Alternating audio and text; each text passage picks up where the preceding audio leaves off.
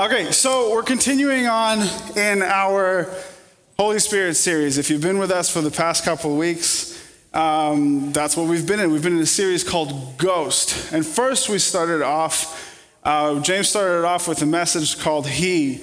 Basically, what we were doing there is we're identifying who the Holy Spirit says that He is within the scriptures, okay? Because if you believe in God, if you're a Christian, there's something called the Trinity, right? God is a triune God, which means He's three things in one. Don't expect to be able to wrap your head around this today. You won't, okay? But we have God the Father, God the Son, and God the Holy Spirit. Um, three separate, one God. The way I like to think of it, and I'm just spreading confusion because I don't think anybody gets it on earth. You think about water, ice, and vapor. They're all water, but they're different, but they're all God, but they're different. Make sense? Okay. So we're talking about specifically about the Holy Spirit and who he says that he is and what role the Holy Spirit plays in scripture and what we've seen. That was week 1. Week 2 was surrender. There we go. Week 2 was surrender, right? Surrender is about when you kind of when you you get to that point where you kind of hand over the steering wheel of your life to God, to the Word of God. So later on, I'll be getting into this analogy, but imagine that you're a car, and the Word of God is what should be behind the steering wheel driving. And surrender is when the Holy Spirit leads you to that point where you realize, I need to give up whatever's in that driver's seat in my life because it's not working. And I need God to come in and take control. Okay? That's surrender. That was week two. And then we went into communion, describing our relationship positionally with God, with Jesus. What he did when he came to the cross, what communion actually means, how he's the bridegroom and we're the bride. And now we're continuing on, um, and today's topic is drenched. And the kind of the things I want to get out today are, are twofold. One, it's about going deeper, right? Deeper in your relationship with God. And two, um, it's about baptism of the Holy Spirit. It's that, it's that point when you've surrendered. You say, hey, Lord, um, take, Jesus, take the wheel, and then take that. That's surrender. Jesus, take the wheel. That's it. I won't do it a third time. Okay? And and uh, where you you've given over. That's surrender. Drenched is the next part. Is where the Holy Spirit starts driving. And, and it takes you typically into places that are outside of your comfort zone. You might be sitting in your seat today thinking, shoot, this is my first Sunday here at a Pentecostal church, and they're talking about baptism of the Holy Spirit. That makes me uncomfortable um, don't be uncomfortable because there's an aspect of the Holy Spirit that makes every one of us uncomfortable. Drenched is when the Holy Spirit drives you into a place where you're uncomfortable because typically does not live in your comfort zone. I love that lyric that was saying, like, there's nothing better than you. Really, that's the end of the road. That's always the destination is you're at a point where you're like, you know what? There is nothing better than God. No matter what is going on in my life, no matter what discomfort I feel, no matter what trial I'm going through, Lord, there is nothing better than you. But you're not drenched when you're standing on the shoreline. You're not drenched when you're knee deep. Or you're drenched when you, you kind of get to that point where the, your feet, you're so deep that your feet no longer touch the ground. You have to start treading water. You're more susceptible to the current. Drenched is that feeling where you, you, you give up control of your own life because you realize what's best, but then you're taking outside of your comfort zone, and you might find in yourself in a, a situation or just a position in your life where you, you realize, Lord, I, you have to come through. I really need, I really need you. You're drenched when you're in something long enough for it to affect you in a way, whether good or bad. I wasn't going to say this, but it's kind of funny and I can't help myself. um, James brought it up. He's like, you know what you should say? That uh, pickle is just a drenched cucumber, right? You're pickled in a situation when you're drenched in it. When you've been in it long enough and it's affected you, you've adapted the flavor of what it brings. We want to be drenched in the Holy Spirit. We want to bring the flavor of the Holy Spirit to everything that we do, right? Um, you know, but Jesus calls us salt of the earth, right? And, and we actually can't really do anything on our own without the Holy Spirit. But, but salt on its own, yeah, it has a taste. It's not the best, but salt is one of the most common spices that exists. And you know why? It's because salt accentuates and the flavor that already exists somewhere else. That's who we are supposed to be. We're supposed to be so drenched in the Spirit that when we go out into the world, we bring out the good in it that God has already placed there. We draw it out and we dross it out, drenched. So we're going to be jumping a little bit all over the place today. Um, and, and there is a train of thought that is steady, but I'm going to be a little bit all over. First, we're going to start. Um, I want to talk about Acts 2. This is when the disciples are in the upper room and they're waiting on the Holy Spirit. But I also want to give you context into how they got there and also the climate at which they're in. What is going on towards um, that time? What are what is the feeling? What opposition do they currently face in that time? And then we're going to talk about the Holy Spirit um, descending, but in two different areas. One in the area of uh, Jesus and his example to us, and then talk about how it was in the disciples. So, Acts chapter 2. The disciples are waiting in the upper room. So, the upper room, uh, traditionally, if I'm getting it right, houses back in Jerusalem had this room that was above where the people lived so that travelers could go by, stop there, and they would have shelter for the night. So, they're waiting in this upper room, and what's going on around them is something called the Feast of Weeks. Okay? Basically, uh, this is called Shavuot, if you like Jewish words. So it's called Shavuot, and it's this Feast of Weeks. The people will come all over, and they're celebrating the um, harvest of wheat. And this is where the Holy Spirit decides, I'm going to come down onto the disciples of Christ. Isn't that kind of funny? You think that's like a, you know, kind of God's humor, right? Like, oh, you're celebrating a harvest? I'm, I have a harvest plan that I'm coming down. I always thought that was interesting. So they're waiting in this upper room because God told them to wait there. And what had what the instances that led to them waiting there is first, Jesus was crucified. You remember all the story leading up to that. Jesus was um, a, kind of against the Pharisees and the Sadducees. The Pharisees were supposed to take care of God's people, but instead they took care of themselves. So Jesus comes down and he is going to flip that.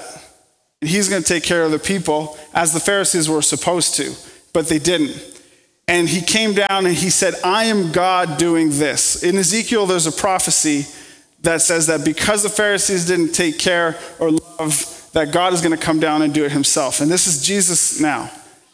And God, he's saying, I'm going to do the things that I had asked you to do, but you're not doing it, and I am God. And the Pharisees, as we know, they hated Jesus for that. He was growing in popularity. I think they felt that their authority was being undermined, they're being usurped. All the crazy laws that they had made that bound the Israelites, right? when, when God, Christ comes and gives freedom, he was going against all of that. So they hated Jesus. So they kill him. But that doesn't mean, and at that time, that the hatred that they have for him is just all of a sudden gone, right? Maybe for a brief moment they figure, okay, good, our problems are done and dealt with. But remember, they hated Jesus. And Jesus says, if the world hates you, remember it hated me first.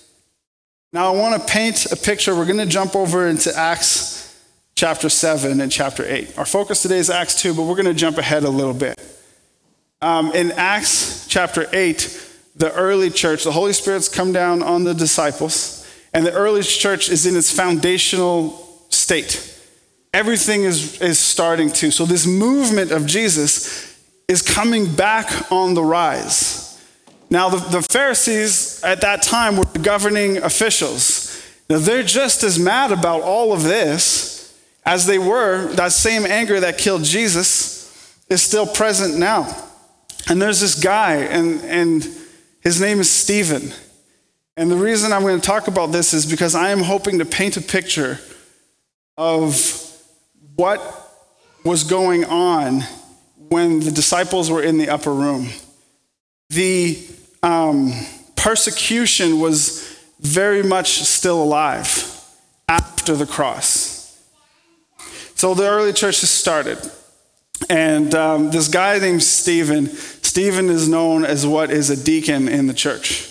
So he is taking care of widows. And, and the Spirit of God is on Stephen, and he's performing miracles. He's laying his hands on lepers, and they're being healed. And, and he's just doing all these things, enough to get the attention of these people, these Pharisees and these Sadducees. And so um, the anger that they felt is there, and so they bring him in. They bring Stephen in to see them because they want to trap him. They want to, you know, put an end to what he's doing. What they want him to say, what they want him to do, is blaspheme the same way that they presume Jesus did, so that they can eradicate Stephen and kill off this Jesus movement. So they bring Stephen in and uh, they try to accuse him. And Stephen has a, a, a divine moment, okay, where the Holy Spirit is now talking through Stephen. And in the face of all of these Pharisees, he starts telling them the truth of the gospel and where their position is with it, exactly as Jesus did. And it's not very flattering to them. And he says that Jesus is the Messiah. You guys killed him. And he ties it all the way back to David. It says now, and then, okay, so Acts chapter 7, verses 54 to 60. Now, when they heard these things, they were, or they became enraged. And, and so enraged that they ground their teeth at him. Like, this is a deep seemingly spiritual rage, right? They ground their teeth at Stephen. But he, full of the Holy Spirit, gazed into heaven and saw the glory of God. Okay, pause for a second. In that moment, the Spirit ministers to Stephen and he sees the glory of God in the face of hate like it's visceral, it's there. He is currently hated, but he sees and he's being ministered to the glory of God. And Jesus standing at the right hand of God. You know how profound that is? Right? When Jesus left, the Bible says that I'm going, I'm going to go be seated at the right hand of God. But in this vision, he's not sitting, Jesus is standing for Stephen. He's standing with Stephen, right? Standing at the right hand of God. God, Jesus stands for you.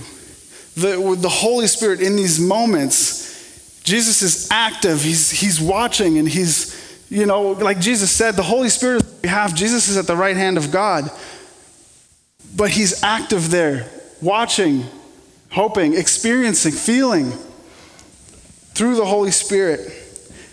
And Stephen said, Behold, I see the heavens opened, and the Son of Man is standing at the right hand of God. But they cried out with a loud voice. This is the Pharisees. They cried out with a loud voice, stopping their ears. God, they're like this. They can't take it. This, this is so blasphemous, it's so heinous to them. They're, oh, they're grinding their teeth and they're blocking their ears because they hate it so much.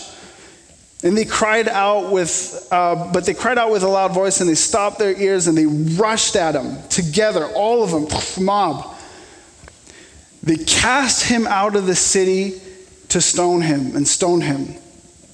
And the witnesses lay down their garments at, a, at the feet of a young man named Saul. Okay, so this is the Saul that later we know as Paul, that wrote a pretty giant majority of the New Testament, all the Corinthians, Ephesians, Galatians, Romans. He wrote all of those books. He's there at, the, at, the, at this scene with Stephen. Later on, I'll read it. It even says that he, he's the one that approved of it. And so the witnesses, the ones that are laying their garments down, that was something that you did traditionally in that culture. If you took your garment out, you had this garment on top of your clothing, sort of like a kind of shawl. So they took it off and they laid it at Saul's feet. They say that I will be a witness of what truly happened here. I will be a witness to say that he was blaspheming. I've got your back, Saul. Because at that time, if, if the Jews wanted to kill somebody, they had to get approval from the Romans, right? We see that with Jesus. They're trying to kill Jesus, but first they take him to Pontius Pilate. Say, hey, can we kill this guy because he's broken our laws? At the end, you know, Pilate washes his hands of it and he says, You do whatever you want. But here, there is none of that. Stephen is not brought before the Romans. They're laying their cloaks down at Saul's feet and they're saying, I'll just, we'll be witnesses that he did the exact same thing as Jesus did. It's like pre approved or something. Verse 59.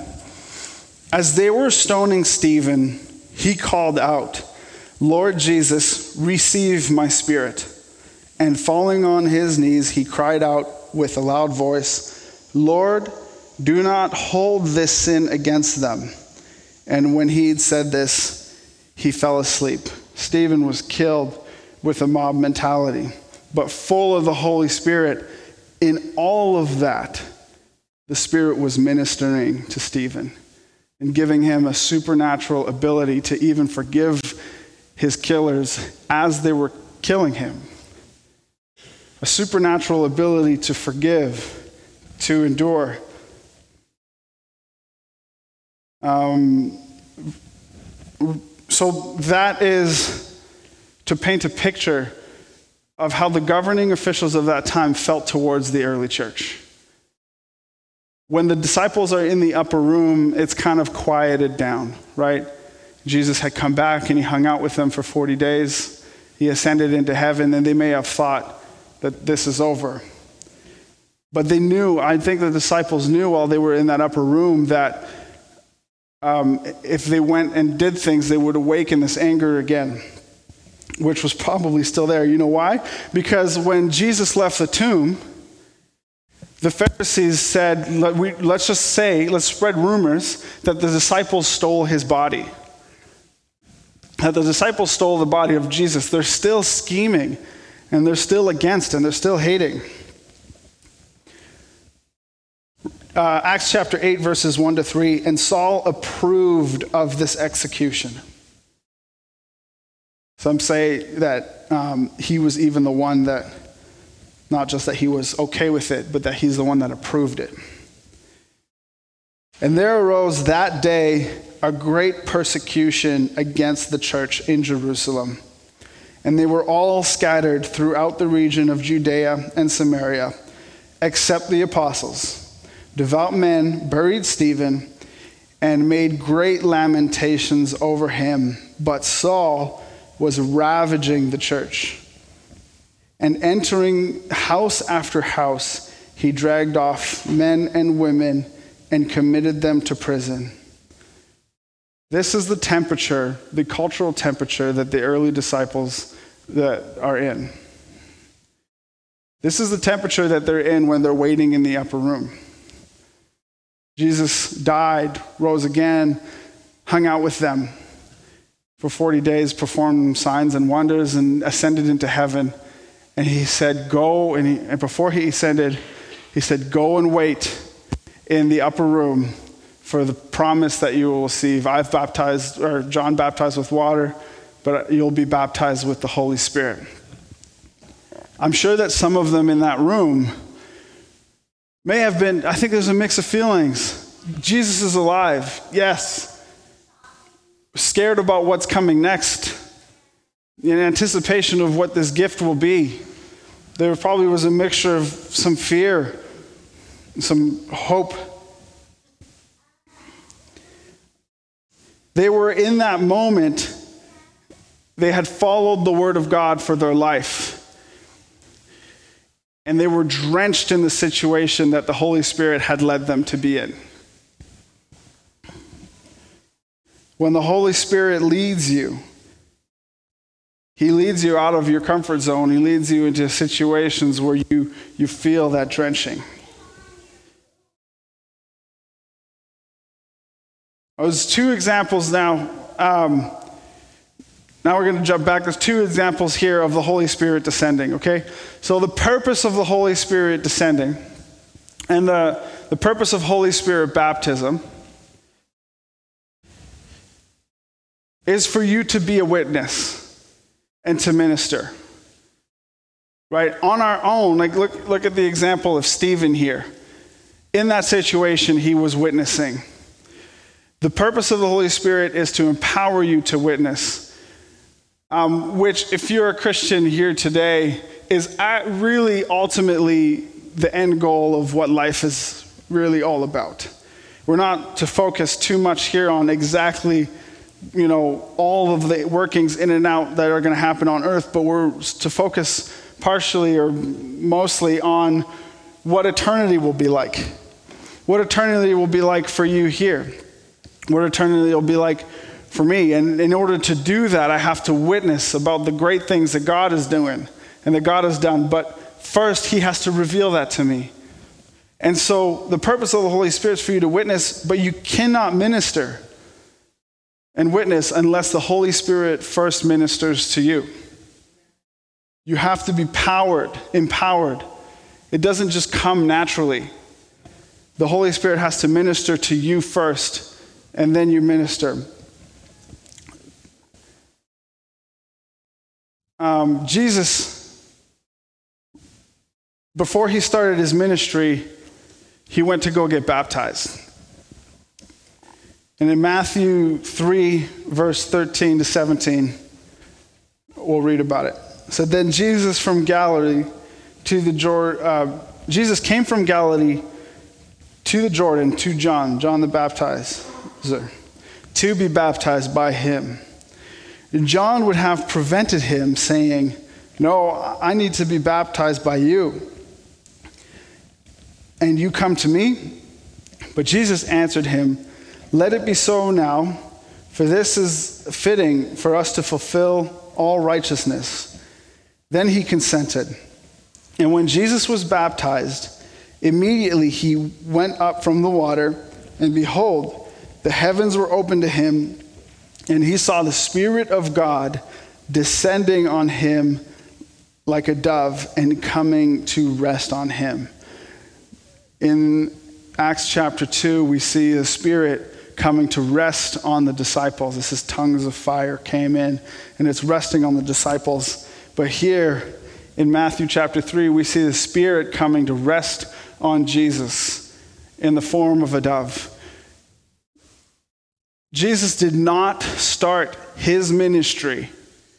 He didn't do anything to do with ministry until the Spirit came and rested on him.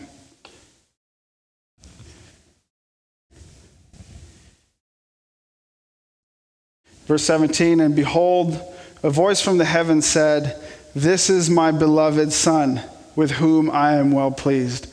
That is the Spirit of God ministering to God before he goes to minister to other people.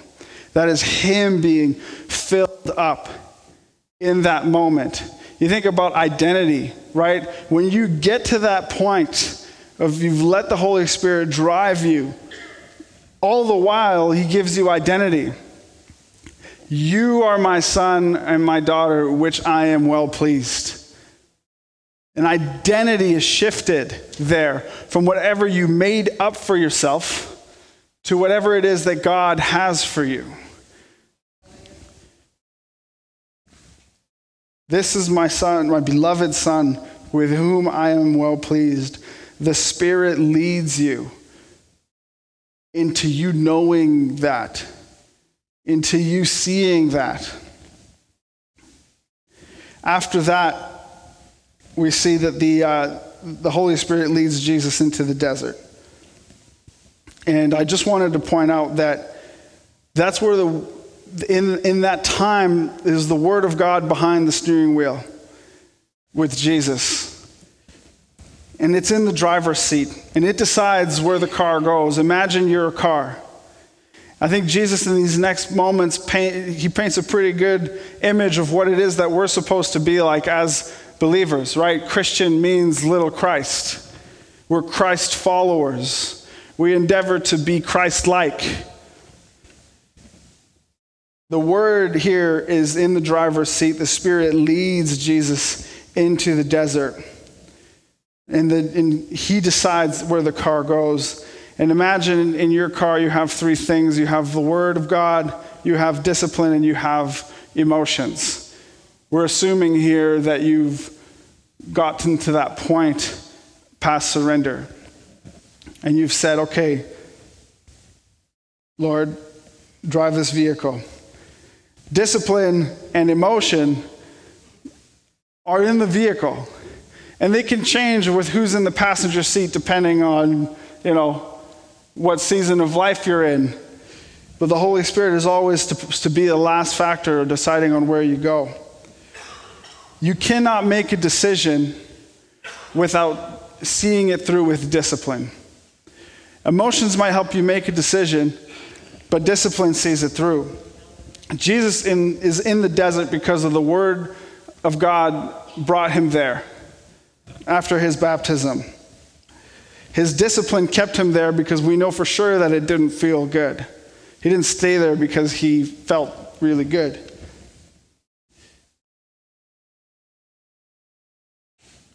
What can happen is that sometimes we get our cars all mixed up. We put emotions in the driver's seat. We're bouncing around everywhere, stopping this, uh, stopping here, and stopping there, and going down every little distraction that we go down. Part of what we need to do in our life in order to be spirit led is to allow the rearranging to happen. Discipline kept him there. Jesus in uh, Matthew chapter 4, verse 1 to 4 or I'm just going to read a small part of that. It says, Man shall not live on bread alone or, or what satisfies, but on every word that comes from the mouth of God, is the word that we're supposed to live by.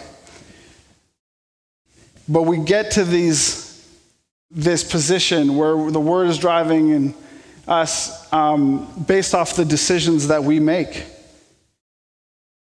If you want to be spirit led, if you want to, you have to allow yourself to go through that rearranging.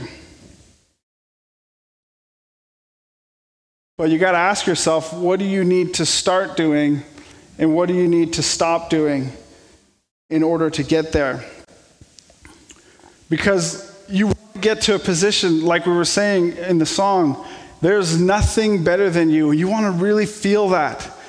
You want to be able to know that with your whole being so that whatever situation that you find yourself in, you're able to minister, you're able to witness, and you're able to claim the good things that God is doing, proclaim the good things that God is doing.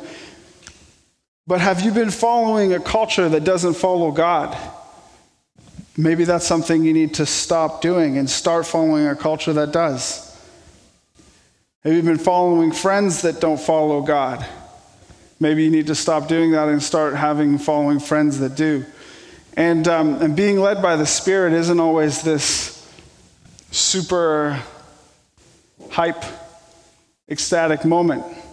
I believe personally that every one of you is here because on some inclination you've been led by the Spirit to come here. But we need to have the Word of God in us in order to get to the empowerment. Maybe it's time to stop reading self help books and start reading the Word of God and getting it into you first. Because sometimes, and, and, I think this is what I'm trying to touch on, is that we, we wonder, God, where are you in my life? I want this Holy Spirit baptism thing. I want to be empowered to be a witness. I want everything that you have for me, God, good and bad. I just want you on my side, but I don't know where you are. I don't know where you've been in my life. I don't know who you are. I, I feel so separated and so apart from you. But the decisions that you have been making have actually led you to that place. Take, you need to take a look and realize have I been in the Word of God? Have I been living purely off of just how I feel? Have I been disciplined in reading the Word? And have I been disciplined in prayer? Because I heard this from Rick Warren and it's going to stick with me for my life. He said, First, you make your decisions, and then later, your decisions make you.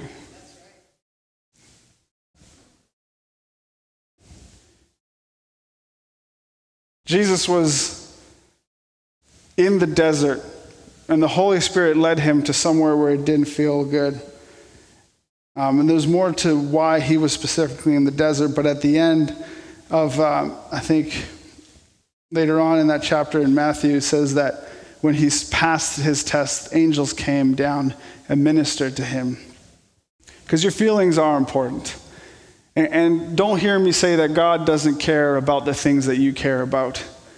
God is very intimate and, and emotional. And he does. But we need to know are, have we been living based off our emotion? Are Our discipline's driving us, but the Word of God isn't there, so we're not really headed down the right path. You need to get your car in order in order for the Spirit to lead you into deeper relationship with Him. In Acts chapter 1, you guys, you, uh, you, you, sense I've been jumping around. Now we're gonna, we're here now, okay? In Acts chapter 1, verses 1 to 4, this is while Jesus was still with his disciples before he left. And while staying with them, he, being Jesus, ordered them not to depart from Jerusalem, but to wait for the promise of the Father, which he said, You heard from me, for John baptized with water but you will be baptized with the Holy Spirit not many days from now. The Word, Jesus is the Word. The Word tells the disciples where to be and what to do. And it's in the drive, it's in the drive, ooh, excuse me, it's in the driver's seat for their life. He told them to go wait, and they go and wait. And there may be fear there because they know how Jesus was treated. And they're waiting in this upper room for some gift that they're going to receive, which I'm sure they had no context for. And they know how the Pharisees feel towards them. And they know how the Sadducees feel towards them. And so they may be really scared. It is scary when the government officials come for you, right? If you ever had an arrest warrant out for you, it's scary stuff. I haven't but I, just so you know. when, they, when they're coming, they're coming to come knock down the door. It's, it's scary. But they're there not because of generally how they feel. They're there because the Word of God told them to be there. And their discipline is keeping them there despite how they feel.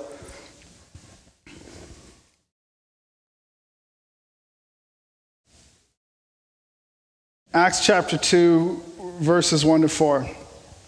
When the day of Pentecost arrived, they were all together in one place. And suddenly there came from heaven a sound like a mighty rushing wind, and it filled the entire house where they were sitting. And divided tongues as of fire appeared to them and rested on each of them.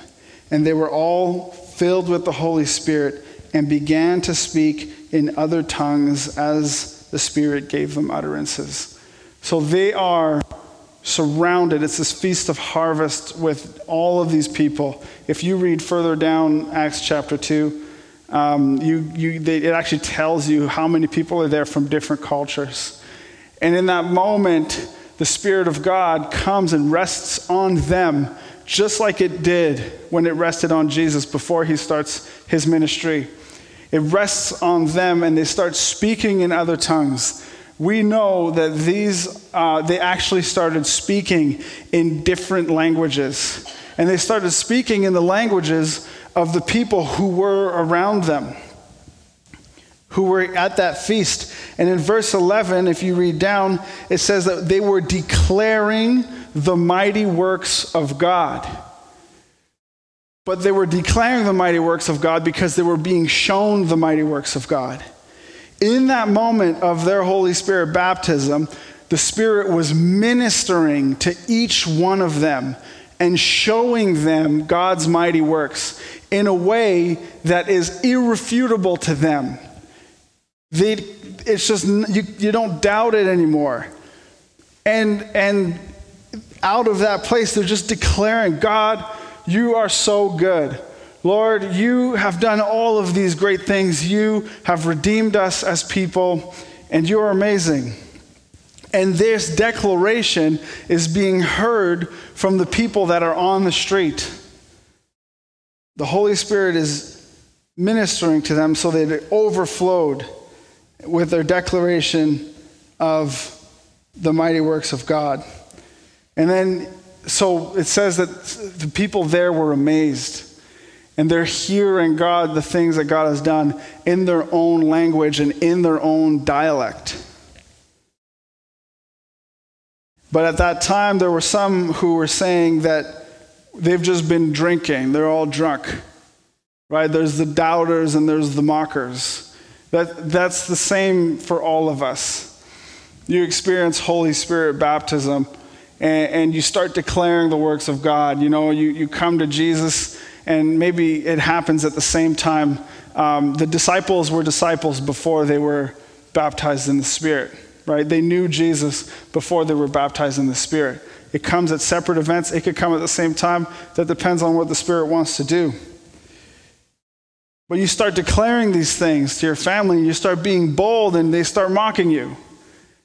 Just like the disciples are being mocked now.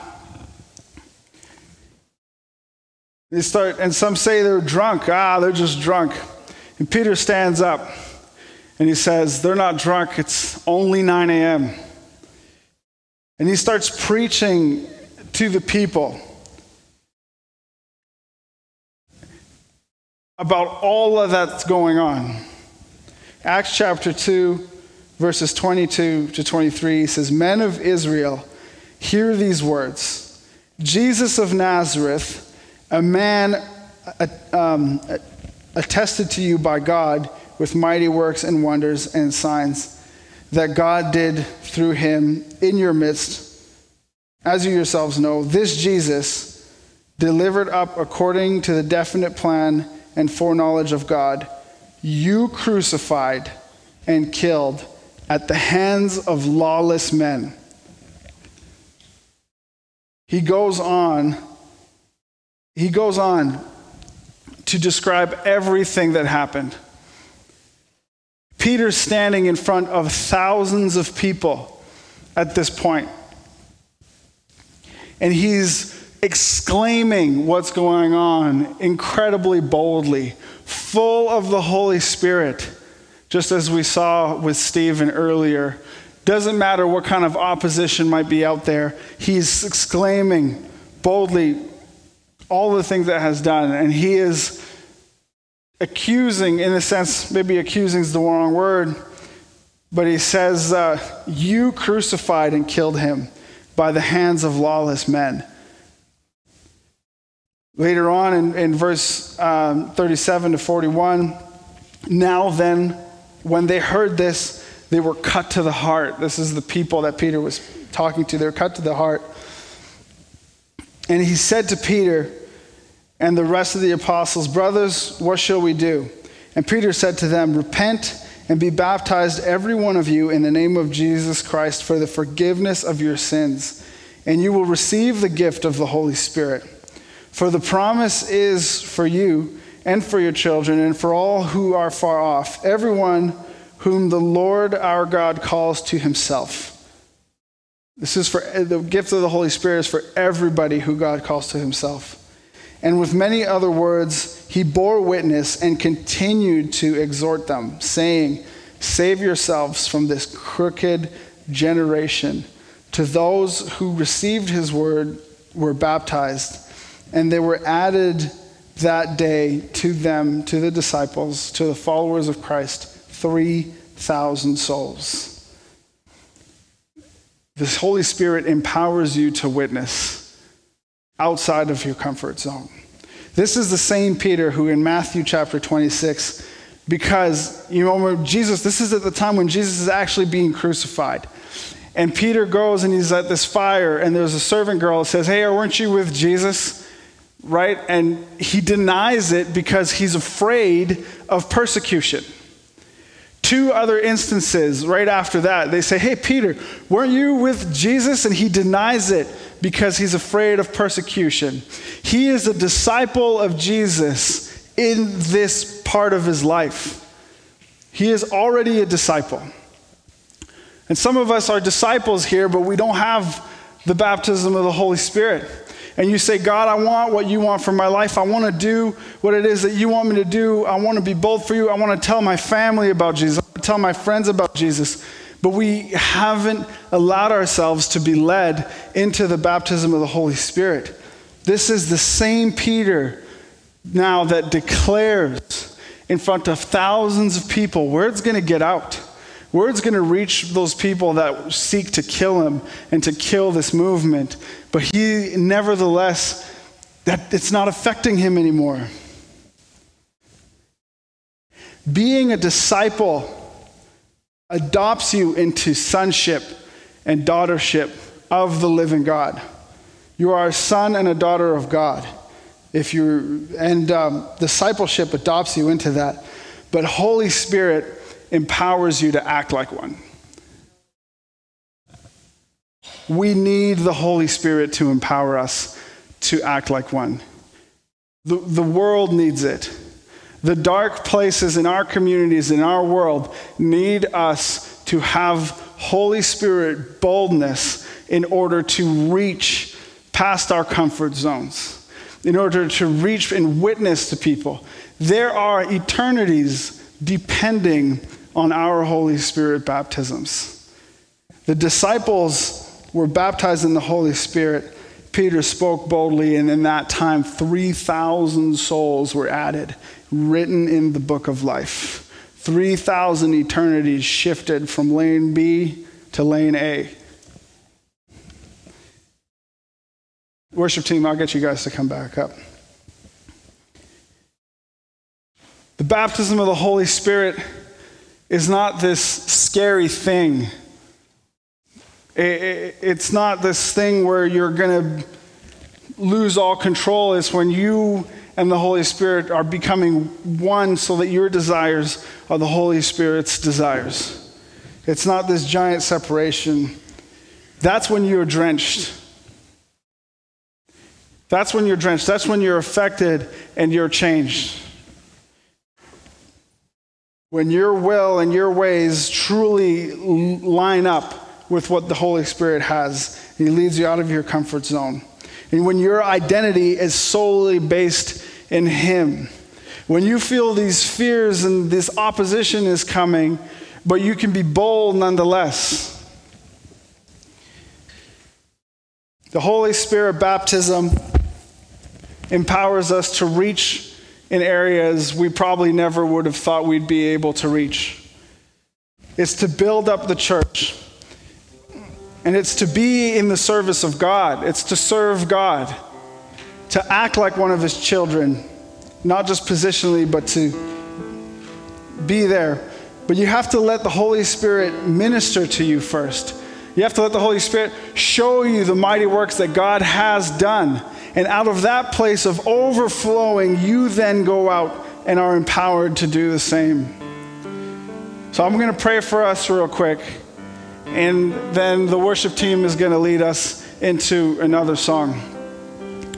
I'll ask today that if you want to talk and chat, um, you do so in the foyer after, and you allow those who feel like they want to pray and be here to give them that privilege.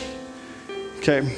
Thank you, Jesus, for the mighty works that you accomplish. Thank you for your empowerment um, in this pursuit that you have of us, that you value us so much, that you want this deep relationship with us. Lord, forgive us for the times where we've walked away, for the times that we haven't listened, we've been in the wrong paths, for the times when there's been something else behind the helm of our life. God, we want to go deeper with you. So we pray, Lord Jesus, and we open ourselves up, God, that we be baptized by your Spirit, that we will be knowing your mighty works, that they will come into our lives and we'll be empowered, Lord, to go and witness, to go and share. In Jesus' name, amen.